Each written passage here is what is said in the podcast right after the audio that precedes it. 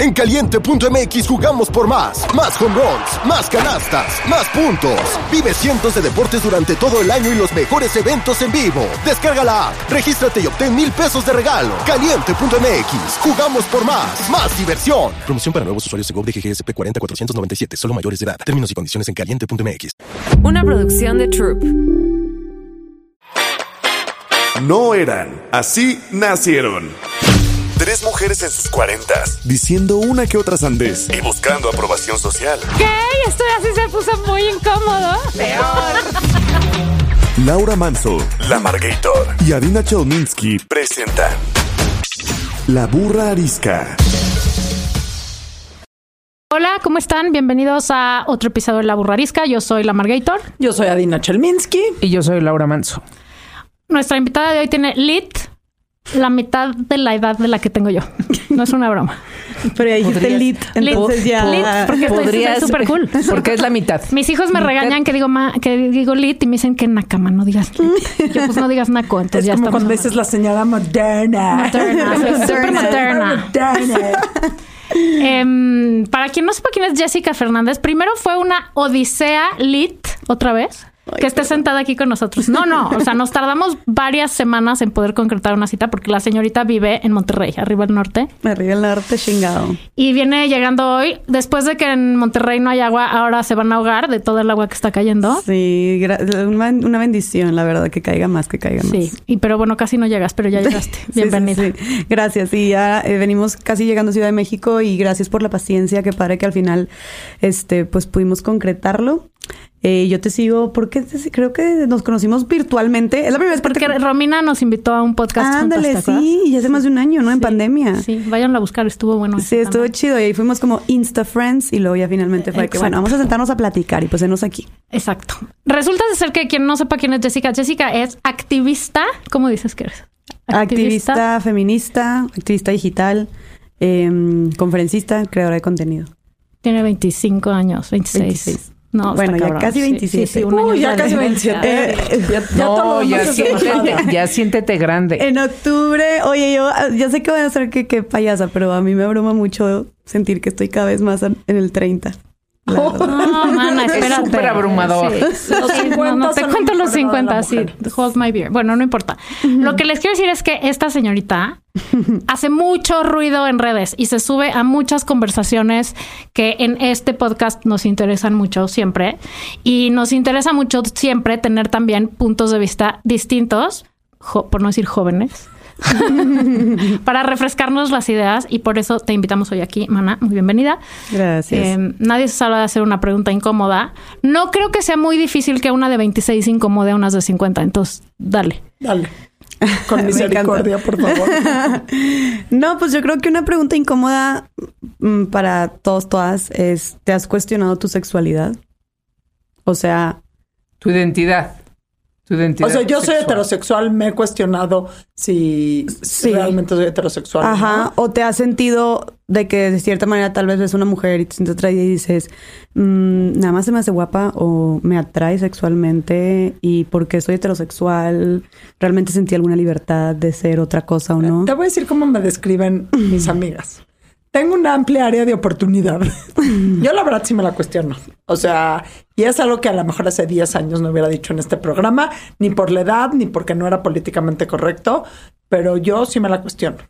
Absolutamente. Y hoy por hoy, hoy me defino como heterosexual, hoy estoy en una relación heterosexual, pero no descartaría nada futuro. Ok, chida respuesta. Honesta, me encanta. ¿Vas? no, yo, yo, yo al revés. Yo estoy, no, no tengo ningún cuestionamiento de mi sexualidad. Soy 100% y Laura no me va a dejar mentir porque también me, di- porque es que Laura tiene como un, un, un, un metrónomo, juicio. un juicio, no, ¿cómo diremos? Un radar. Un radar, ajá. Este, mm, no, yo soy 100% heterosexual, pero sí creo, sí creo en esto. Sí creo que puedes ser 100% heterosexual o 100% homosexual y eventualmente una persona hace que te guste esa persona. O sea, que, que esa persona te atraiga, no porque seas o no gay o no, sino que con esa persona pasa algo que hace que tengas una relación, ya sea homosexual o heterosexual, dependiendo de cuál, no, según tú no eras. pero y ya. No es con toda, o sea, no es que ahora te gusten todas las mujeres, sino que es esa, o sea, sí creo que puede haber una conexión distinta con alguien distinto, sí, 100%. Yo tenía una terapista que decía que nos creíamos muy modernos, pero que la verdad éramos un poco como, somos animales. Hay gente que huele y la huele es diferente. Y no te das cuenta si es eh, hombre, mujer, nada. O sea, hay gente que huele y la huele es diferente. Si hiciéramos este ejercicio que empezó a hacer eh, la Filarmónica de Berlín hace muchos años, cuando no aceptaban mujeres en la Filarmónica porque creían que este, no sabían bien tocar los instrumentos, este, y decidieron cerrar el telón y este, escuchar lo que hacían, ¿no? Este, y, y entonces resultó que, claro, que las mujeres empezaron a entrar a la filarmónica porque las mujeres saben tocar los instrumentos. Sobre ¿no? todo la flauta. La conexión es con las personas, sobre todo. Me estaba la conexión es con las personas, o sea, la- la- este, hacer su, este, su chiste machista. Su vulgaridad, su vulgaridad. Eh, la conexión, desde mi punto de vista, la conexión es con las personas, sin duda, sin duda. El mundo binario, este, gracias, desde mi punto de vista, gracias a Dios, se está, este, ahorita diluyendo, eh, a pesar de, de, este, digamos, los conservadores que quieren que, que se quede así, porque no entienden cómo podría funcionar de otra manera. Yo me cuestioné mi sexualidad desde este, pues desde los, no sé, 10 y que- 15, este, pues la verdad no entendía nada y me tardé muchos años en entender con quién conectaba, con quién no. Este, muy difícil en un mundo binario, sí, este, porque, porque cuando te dicen que tienes que ser algo y, y- y no encajas, pues la mayor parte de las personas, porque queremos encajar, porque somos seres humanos, pues dices, bueno, pues es lo que tengo que hacer. Este, y, y el día de hoy me sigo cuestionando, no porque no haya tomado decisiones o no porque no haya decidido ir por un camino o por el otro, pero lo que sí pienso es que, que, que a mí me gusta en general la gente y conecto con la gente, gente este, con la que, con la que lo que acaba de decir Arina es, es, es tan cierto, es conectas este, y te emocionas y qué importa que sea. O sea, no, no, es, es más allá de eso cuando uno se atreve a decir, este, soy lesbiana, este, soy gay, soy este bisexual, porque luego lo- los bisexuales, este, han sido catalogados como los peores del universo, ¿no? Este, como en, en ese mundo binario, porque no sabes que, o sea, si tú ya te casaste con un hombre y resulta que también le gustan los hombres, no, no, no, no son ogros los bisexuales, no son diablos, no, son personas que probablemente tienen este una mente más abierta y este y luego hay gente que si no acciona y bla bla bla, ¿no? Toda esa cuestión. Pero yo yo mm, eh, pues me, me la sigo cuestionando, no, no es que no tenga respuestas, sino que la dejo abierta a. O sea, mi sexualidad la. A ok, fluir. Digamos, la tengo abierta a fluir. Y les voy a decir algo de los bisexuales. Tienen el doble chance de tener un date el sábado en la noche. Se abren mucho las Se la posibilidades. pasa más chingón, dices ¿Tú? tú. ¿Tú? Yo sí, claro que me la he cuestionado porque y siento que fue a raíz de que me metí a todo este tema del feminismo y la deconstrucción, ¿no? Y que empiezas a ver todos los sesgos y los estereotipos y los roles. Y te invitan a cuestionar todo. Entonces de repente también te cuestionas, oye, mm, ¿y por qué creo lo que creo? ¿Y de dónde lo aprendí? Y no sé qué. Realmente quiero, me lo impusieron, o fue porque fueron los únicos roles que vi, etcétera. Y luego ves a un chorro, a, un chorro de mujeres y se te hacen preciosas, súper atractivas. Y yo decía, pero entonces significa que soy lesbiana. Y claro que también lo, lo vi en, en terapia. Y fue como, no porque fuera un tema que me estuviera carcomiendo mucho, pero sí era como, oye, pero entonces se me puede hacer atractiva una mujer. Y fue como, claro, o sea, siento que entre mujeres somos mucho eso, ¿no? De que es que esa morra está buenísima o de que esa chava está guapísima y no sé qué. Y hasta entre las mismas mujeres se hace la broma de que, de que, ah, sí, yo sí le doy o de que, ah, me cuestionó mi, hice que cuestionara mi sexualidad. Hasta de mis amigas dicen cuando ponen, este, chavas de que súper guapas. Pero sí, sí me la he cuestionado y la verdad he llegado a la conclusión de que, la, bueno, la neta, yo no. O sea, yo más bien no, o sea, yo soy heterosexual. Me considero heterosexual. Eh, he tenido puras parejas hombres. Ahorita estoy muy feliz con mi novio de que como tres años. Eh, pero creo que a mí lo que me hacía, ru- a- me hacía mucho ruido era que pudiera encontrar a otras mujeres muy atractivas. De que, ¿por qué? Digo, y luego, obviamente, todos estos cuestionamientos de, pero quisieras entablar una relación más allá o simplemente se te hace atractiva. Y no, güey, pues simplemente se me hace atractiva. Ah, bueno, pues eso puede ser admiración también. Pues sí, ¿sabes? porque a mí se me pueden hacer guapísimos un chorro de eh, güeyes y no quiere decir que voy a ir a, Pero a- a mí echármelos sí- al plato a todos. A o mí sea, sí me exacto. mueven el tapete o- hombres y mujeres. Y no quiere decir que vaya a actuar en ninguno Exacto. de los impulsos. Exacto. Es que no, no sí hay, no mujer- o sea, sí hay lugar. mujeres que digo, digo, y ya lo hemos platicado. Sí, digo, ok. Pero te voy a decir una cosa, también creo que mm, esto es una cosa muy de tu generación y para abajo. ¿no? Sí, sí, sí. O sea, Para el cuestionarse la sexualidad. Ahorita dices, no, las morras dicen que qué guapa y que yo sí le daba y que yo sí no sé qué. Eso en nuestra época no se usaba. O sea, no decías sí, eso, pero no. lo- pero sí al decías, Revés, al revés decías, pinche tu amiga". vieja. No. Decías, No, pinche vieja. nos ñe, ñe. Era, otra, era otra, O otra sea, te, manera. voy a, te la voy a poner así de simple. No te cuestionabas En mi época nada. No te cuestionabas nada. Eras niña o, O eras sea, niño y ya. Pero no solo en el tema de identidad de género y de preferencia sexual. Yo nunca me cuestioné si el camino era casarse o no casarse. O sea, ni siquiera era un tema contra el que me iba a rebelar, porque es como decir, me iba a rebelar contra respirar aire. A mí me quedaba muy claro que mi camino era casarme. Y ni venía de una familia muy conservadora, ni venía de una familia que me pusiera absolutamente nada, pero no era ni siquiera un tema. Y mira que he crecido mucho eh, en mis ideas, etcétera, etcétera. Y el otro día les he platicado que mi hija me dijo, es que yo no estoy segura si me quiero casar o no. Y yo me solté a llorar. Su Jewish mom interna. Sí, mi Jewish mom interna. y empecé a chillar y que le dije muy educadamente, es que quiero tener nietos. Y me la reviró con, ¿por qué te debo yo a ti nietos? Sí. Ella muy, muy segura. Ella Yo muy sí me cuestioné ¿Cuántos años el tiene hija? matrimonio muy... La misma que La tú. misma. No, un poquito más chica, tiene 25. No manches. Oh, my Bueno, God. entonces esa es la cosa, ¿no? Como que las nuevas generaciones están mucho más fluidas hacia poder abrir la mente hacia diferentes eh, opciones en cuanto a todo. Y en cuanto a eso viene nuestro tema de hoy, que eh, en cuanto a abrir también otras maneras de ser hombre, y eso no quiere decir que te vuelvas gay, sino otras maneras de ser masculino, ¿no? Otras maneras de rol de género, otras maneras de interactuar con las mujeres. Y creo que eso es una cosa que tu generación y la de que viene dos segundos atrás de ti, eh, esa es una de las principales cañas que vienen tumbando, según yo. Sí, el- la, re- la redefinición de la masculinidad, ¿no? Yo tengo, yo, yo- o sea, eh, describes como muy bien el, este, ¿qué te pasa cuando empiezas a ser feminista o a, a tener conciencia de tu feminismo? Porque no creo que haya ninguna mujer que no quiera ser feminista, bla, bla, bla.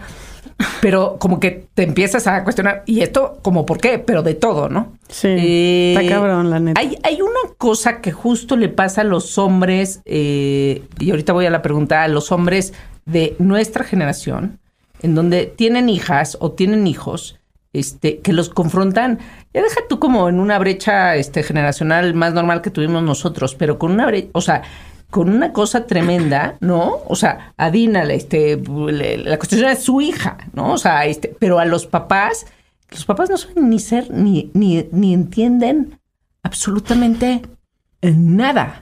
Porque además, este, pues, la- la- la- las mujeres, o sea, hemos tenido este proceso de, ah, soy mujer, tengo derechos, bla, bla, bla. O sea, ha sido pasando por eso. Pero los hombres no, los hombres venían siendo seguros de sí mismos, este, todo volumen y, sin, y sin problema y sin cuestionarse nada. Nunca se les cuestionó nada, ni se les exigió mucho más como se les exige a las mujeres. O sea, estaba yo, y la, la clásica de, este, eh, los, los hombres pueden ser feos, horrorosos, panzones, pelones, este, y, y- y tienen una mujer medio, pues, no también, y entonces, pero ella es la fea. O sea, eh, con unas, este, cosas tremendas. Entonces, yo creo que les, les está costando mucho a los hombres entender lo que está pasando. Pero me pregunto, ¿qué pasa con, con justamente con los más jóvenes? ¿Qué, cómo, cómo, cómo son los hombres, este, los nuevos hombres? Las nuevas masculinidades. Pero solo quiero, antes de que conteste Jessica, quiero decir, a muchos hombres les cuesta trabajo. También creo que hay muchos hombres de nuestra edad que, que están en un lugar eh, con la mente muy abierta, entendiendo que se trata de ser hombres feministas, ¿no? Y que son hombres feministas. Sí, pero ni así. ni- o sea, hay muchos abiertos, hay muchos no, pero hay el de, pero les cuesta trabajo. no, sí, no, sí, les cuesta 100%, trabajo. pero sí hay unos más trabajados que otros, pues no es que todos estén en la edad de las cavernas. y yo podría decir que mi papá, por ejemplo, es uno de ellos. O sea, mi papá va a cumplir 59 años Y... ¿Qué? Nada. Este, tú eres más joven. Un poquito. Sí. Ah. Bueno, Bueno, y, bueno, y mi, mamá tiene 55 y mi papá va a cumplir 59 y justo mi papá me ha dicho, me dice constantemente así de, es que para mí desde que tú te metiste en estos temas y empezaste a crear contenido y pues mi papá, claro, aparte mi papá me ha apoyado mucho, muy de cerca todo el tiempo, ha estado ahí, para mí, eh, me dice, yo he aprendido y desaprendido muchísimas cosas. O sea, me dijo, sí me han caído tantos veintes y me he dado cuenta de tantas cosas que hasta yo ya sin decirle nada, él solito se corrige a sí mismo, ¿no? O sea, por ejemplo, me acuerdo que llegamos a casa de mi abuelita y mm, era domingo familiar y mi mamá, este, a ver, niñas, somos mi hermana, somos yo, o sea, pues yo mm, borro por delante, pero porque soy la primera, luego mi hermana y luego mi hermano, o sea, dos mujeres y un hombre. Mi mamá, a ver, niñas, este, ayuden a poner la mesa, ¿no? Y ayuden a, a- a- a acomodar los platos y a servir la comida y calentarla y no sé qué. Y dijo, órale, niñas. Y mi papá, ¿y, y niños? Y mi papá, que nosotros, los hombres, también podemos hacer eso. O sea, mi papá diciéndolo.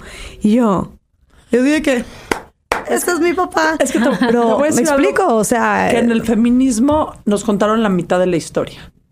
No podemos redefinir el papel de la mujer en el mundo y en la sociedad si no redefinimos el papel del hombre. Claro. Así como a las mujeres nos enseñan a echarnos para adelante, a los hombres los en- tenemos que enseñar, no echarse para atrás porque suena como eh, feo, pero a tomar muchísimo más conciencia de la vida familiar, de los gustos y las responsabilidades que tienen ellos en la en el núcleo que tiene que ver sobre todo con el papel que juegan en el núcleo familiar, porque también se están perdiendo de miles de cosas, Claro. o De las emociones, por sea, ejemplo. 100%. Sí, es, es- son mil temas. Este, de verdad, cuando se, se habla de, de masculinidades más sanas y positivas, lo podría, o sea, podría ponerle esa etiqueta.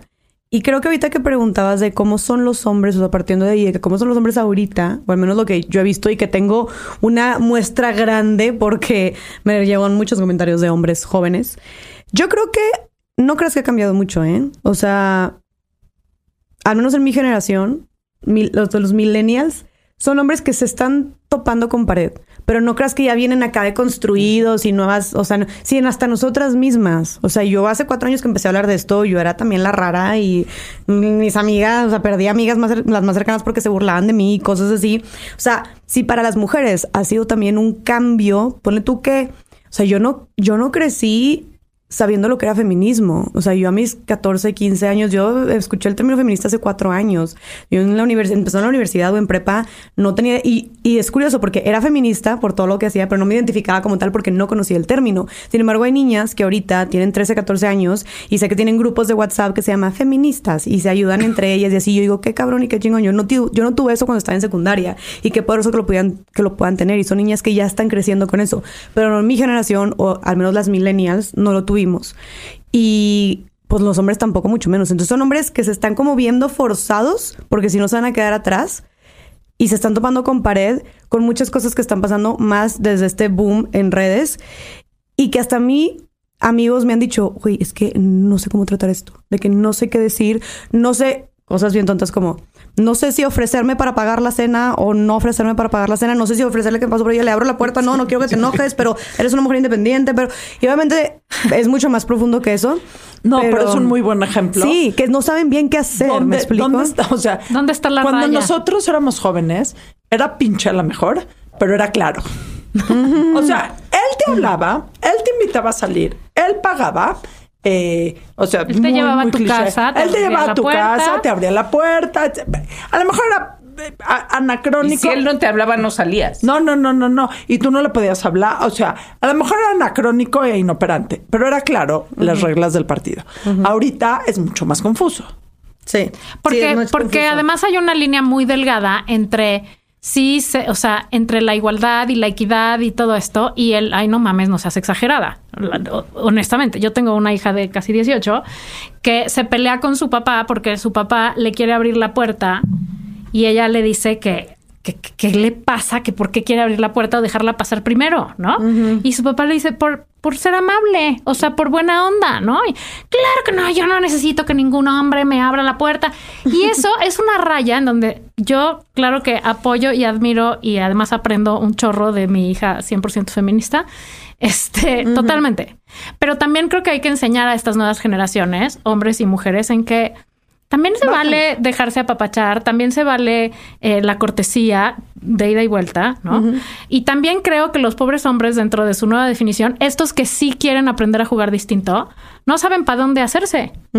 Sí, o sea, ¿qué tienes que hacer para darle un beso a alguien? Pedirle un affidavit firmado primero, de, te- oye, te puedo dar un beso para Pues que no te digan que abusaste de ella. Sí, sabes, o sea, más bien, bueno, porque esa es una, esa es una pregunta, este, que me han hecho también. Que yo sé que ahorita también muchos hombres dicen que ay, que luego te están, te están tachando de que eres un abusador y que no sé qué. La realidad es que el punto 001% de las denuncias son falsas. La realidad es que habían muchos abusos muy normalizados. Sí. La realidad es que las mujeres estamos dejando de, empezando a abrir los ojos y empezando a abrir la boca también y empezando a, a justo hacer este equipo y sentirnos respaldadas y por eso hay mujeres que sufrieron su abuso o violación hace 20 años, pero hasta ahorita sintieron el lugar seguro y el respaldo para hacerlo. Entonces justo me preguntaba mi novio, estuvimos una conversación en nuestro podcast hace poquito de eso, de, de que oye, pero es que ¿cómo le hacemos? los hombres, este, o qué le dirías a los hombres de cuándo saber si, no, hasta dónde, porque luego no quiero que me tachen de que si me pasé de la raya, que si abusé, que si. Y yo le dije, ¿sabes qué? Algo que podemos, y es justo también lo nuevo de empezar a criar, educar a hombres de manera diferente sobre el consentimiento, cuando hablamos de actividades sexuales, que es solo sí es sí. Lo acaban, de, lo acaban de pasar en, España. Es una, nueva regla. ley desde ayer. Sí, lo de la- solo sí así. Sí, o sea, pero y, y- y una invitación a los hombres, oye, te queda, se queda callada, está borracha, está inconsciente, está dormida. Digo, ahí es lógico, ¿verdad que no? Pero le preguntas y, y te dice que no sabe, oye, no sé, es un no. Eh, se queda callada, es un no. Se mueve tantito, es, es un no. Le tienes que insistir, es un no.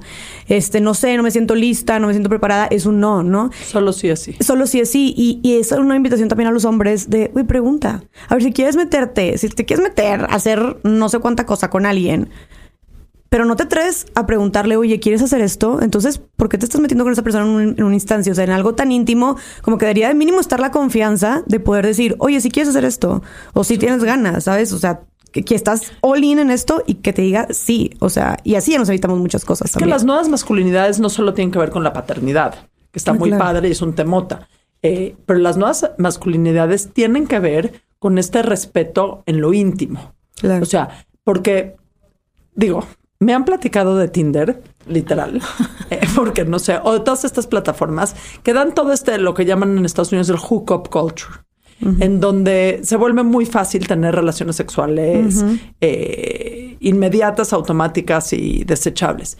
Pero también en esas, o sea, no porque tengas que tener una relación de pareja con la persona con la que te vas a acostar, pero sí tienen que existir nuevas maneras de intimar aun cuando no estás intimando, que tienen que ver con el respeto, con el preguntar, con el eh, para los dos lados. Y yo creo que de ahí, em- o sea, que las nuevas masculinidades empiezan en el kindergarten y pasan por No, el sexo empiezan en la casa. en la casa. Eso es cierto. Eso es cierto. A ver, no, pero espera, en la oficina, los últimos cinco años, el INEGI acaba de publicar una, una encuesta sobre aumentó la violencia, todo tipo de violencia, eh, 44%. Pues sí, con la pandemia en medio. o sea, estuvo brutal. 44, de 2000, no, pero de 2016 a la fecha. O sea, ¿qué quiere decir? O sea, aumentó, aumentó quizá también la conciencia, el valor de las mujeres para denunciar, pero, pero lo que queda claro es que los hombres están de todas las edades, atorados. Por más que, este, sí, no, yo entiendo perfectamente el, este, el feminismo y soy súper profeminista, eh, pero están, o sea, por más de tener una actitud abierta, y, y no, no estoy haciendo un señalamiento ni estoy juzgando, estoy haciendo como un análisis de qué trabajar tenemos. Claro. Y, y también, o sea, es que es importante también, como que siento que cuando hablamos de machismo, de feminismo, siempre se voltea a a la mujer. Y es como lo que sufren las mujeres, lo que, en lo que les afecta a las mujeres el machismo, cómo las mujeres tenemos que levantar la voz. A ver, no podemos ignorar a la otra mitad de la población, porque es un cambio estructural tan grande y por eso el feminismo incomoda tanto, porque es un cambio cultural, para empezar, porque luego a mí me dicen, oye, dime un solo derecho que no tenga una mujer, que tenga un, que tenga un hombre, que no tenga una mujer. Ante la constitución, papelitos, somos iguales y tenemos los mismos derechos y oportunidades. Pero no es lo mismo la, la igualdad legal que la igualdad real, porque cuando hablamos de machismo, de misoginia, estamos hablando de que es algo, es un tema cultural, ¿no? Porque hasta hace menos de 50 años, en el 70, las mujeres todavía no podían votar. O sea, no se nos consideraba ni aptas, ni necesarias, ni capaces, ni importantes para tener una, tomar una decisión tan importante como quién nos va a representar y quién va a ver por nosotras. Entonces, claramente, lógicamente, seguimos arrastrando, jalando diferentes prejuicios, estereotipos, roles, ideas que de cierta manera nos siguen limitando, cosificando, denigrando, violentando, discriminando a las mujeres. Pero es un cambio cultural. Entonces, cuando estamos hablando de un cambio cultural, tenemos que incluir a toda la población, a las dos mitades, a las dos partes de la población, porque si no, o sea, simplemente estratégicamente hablando, es más inteligente actuar de esta manera. Y porque a los hombres también les afecta el machismo. Y cuando hablamos de, de nuevas, más bien de, de masculinidades sanas y positivas, creo que el principal tema a abordar es el tema de la inteligencia emocional, o como le dice este este Nico Nogues, que es el fundador de Machos a Hombres, que eh, habla full también de estos temas, él dice que, los, que, en los hombres hay un alfabet, analfabetismo emocional, porque los hombres justo, ¿cómo, es, ¿cómo queremos criar diferente? Bueno, sin, o sea, criando sin sesgo de género. Y sesgo de género es decirle a las niñas que tienen que ser, hacer, vestirse, gustar ciertas cosas por el hecho de ser niñas, ¿no? Encerrarla en esa cajita. El rosa, las muñecas, las cocinitas. Lo vemos, está bien cañón en los juguetes desde cómo lo que le regalamos a los niños y lo que le regalamos a las niñas cuando están chiquitos, cuando están chiquitas, ¿no? Y a los hombres, este, lo que decimos que tienen que ser, actuar, verse, decir por el hecho de ser hombres, ¿no? Simplemente y puede sonar una estupidez, pero es que los detalles y es que el lenguaje, o sea, eh, el gender reveal, ¿no? Es la revelación del Lo vomito, lo odio, no lo soporto, me caga. Oye, rosa para las niñas, azul para los niños. ¿Y qué te dice el rosa? El rosa piensas es un color como lindo, bonito, frágil. Este, cuando el azul puede ser un color más fuerte, un color como con más power. ¿Has visto muchas veces las caras de los papás cuando sale que es niña? Ah, no manches, claro. Como de, como de decepción. Y cómo brincan cuando es hombre. ¿no? no, pero también he visto hombres que, que les emocionan. ¿no? O sea, hay de los dos. ¿Qué, tienen, chica? o sea, como consejo de lo que tú ves, de dónde vives, de a quién entrevistas, con quién platicas, de lo que lees. ¿Qué, qué, o sea, cómo, a ver, cómo podemos hacer equipo con los hombres de cualquier edad así a decirles, a ver, este, te explico mi parte, ¿qué, tienen que hacer? ¿Tú qué les recomiendas? O sea, lo que estabas un, poquito para profundizar lo que estabas diciendo hace rato de, tu novio. Yo, ajá.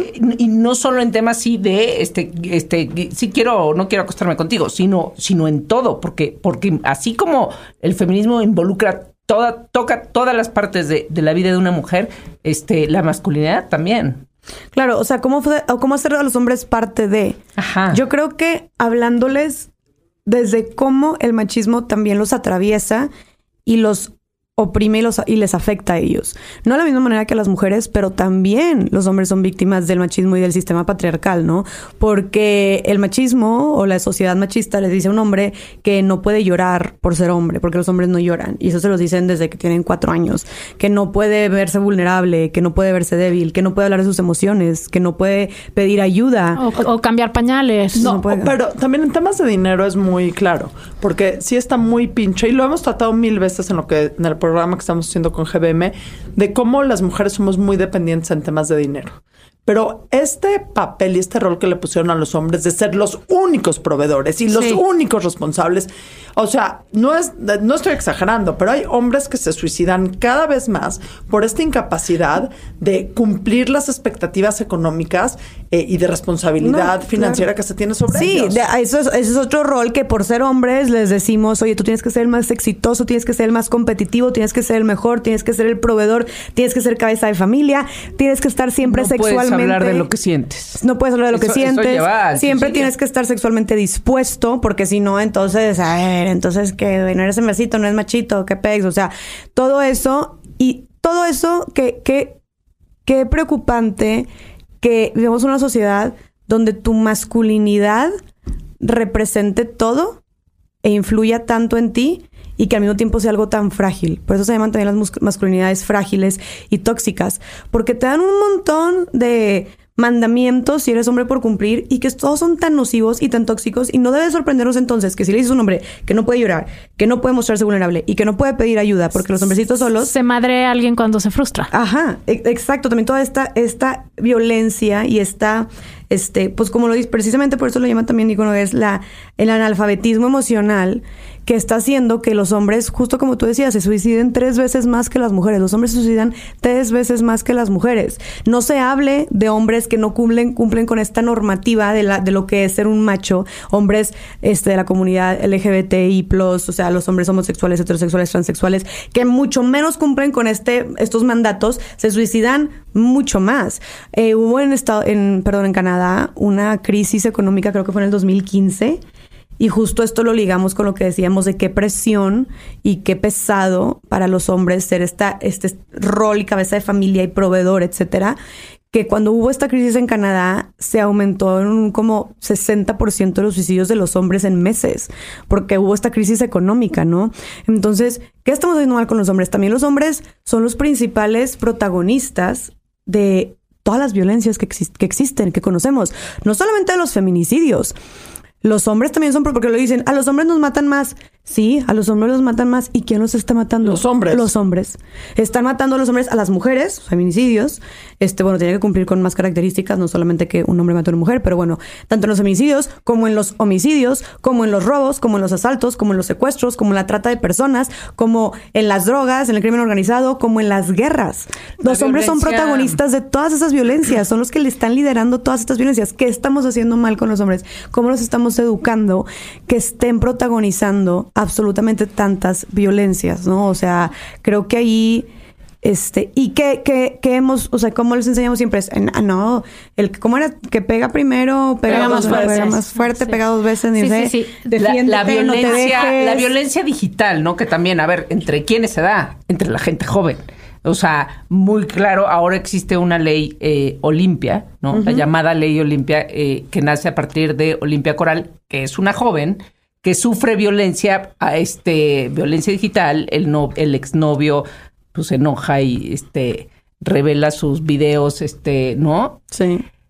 Y claro que se le viene a ella el mundo abajo. Eso es violencia brutal, eso es machismo, eso es no respeto, eso es este... eh, y, y sucede en todos los niveles, en todas partes. Entonces, claramente no tenemos algo resuelto. Y, pero además, o sea, Claramente. Y yo creo que hay que hacerse 100 pasos para atrás. O sea, eso empieza en la casa, eso empieza en cómo estamos educando, eso empieza en la estúpida mamá, y esto lo he oído y nunca voy a revelar su nombre, pero son varias. Y, y el papá también. Sí, pero también, o sea, pero me preocupa más de las mamás, porque de los papás está de la fregada, pero es el papá, y así le enseñó su papá, y así le enseñó su papá. Pero que una mamá le diga, mira, mijito, en el kinder, si alguien te pega, tú le pegas más fuerte. Sí. Pero los papás también dicen, o los papás por no están. Pero amiga, date cuenta. O sea, esa es la misma mamá que luego se queja que el esposo se la madrea. ¿Me explico? O sea, lo que quiero decir es, lo que tenemos que empezar a hacer es educar distinto. Nosotras a nuestros hijos de, de Eh. entrada y, y los señores también.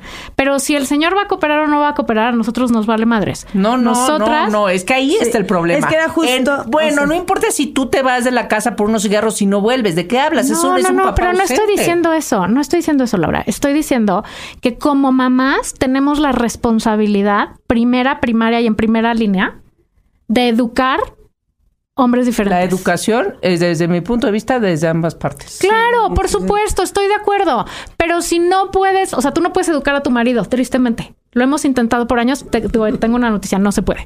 Bueno, más bien entonces aquí el... Si el- tienes un marido que no, hablo coopera como, en eso, Hablo como sistema. Si tú no le, Sí, si tú no 100%. le das responsabilidades a los güeyes y ahorita dices, las mamás te tienen que... No, mamás y papás. Claro, estoy, sí, pero yo hablo por mí. Yo educo a mi hijo desde una manera diferente. Tengo la suerte de tener un señor que también oh, educa a sus hijos desde ahí, casi siempre, porque traen sesgos y hay cosas, eso es una cosa muy cabrona, que estos hombres que tratan de evolucionar y lo están haciendo, también de pronto traen cosas en su ADN distintas. Es cabrón. Y te voy a dar un ejemplo. Una discusión entre mi hijo, que tiene 15, y mi hija de 10 y casi 8 y no sé qué estaban argumentando y, y, él decía, es que es igual para los hombres y las mujeres ir a hacer no sé qué, ¿no? O sea, ir a una fiesta o ir a X cosa, o sea, estar solo en el metro, no sé de qué hablaban. Y mi, y mi hija se volteó y le dijo, ¿cómo se ve que no eres mujer y no entiendes nada?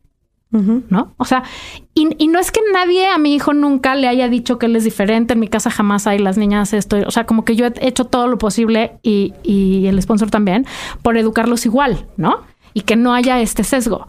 Y sin embargo, mi hijo está en el privilegio de no entender qué es ser una mujer. Y esa es la chamba de las mamás, claro que también de los papás, pero de enseñarle a los hijos que tristemente todavía hay un sesgo enorme y hay que estar conscientes de ello. O sea, ese es el principio de la chamba. Creo que, digo, empezar partiendo de, o sea, paréntesis de lo de, lo de tu hijo, creo que nada de lo que hagamos absolutamente y más en el México que vivimos este, va a ser igual. O sea, no vamos a experimentar ni sentir lo mismo un hombre y una mujer. O sea, desde ir a un bar, desde tomar un taxi, para mí es una experiencia sumamente distinta a la que tendría mi novio si hacemos exactamente lo mismo.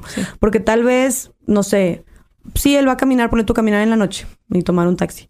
Bueno, él puede tener miedo de que lo roben, de que lo asalten, de que lo secuestren. Yo tengo miedo de que me roben, de que me asalten, de que me secuestren, de que me violen, de que me lleven una trata de personas, de que me maten, me echen en una bolsa, de que tenga que estar luego mi mamá luchando por mi justicia.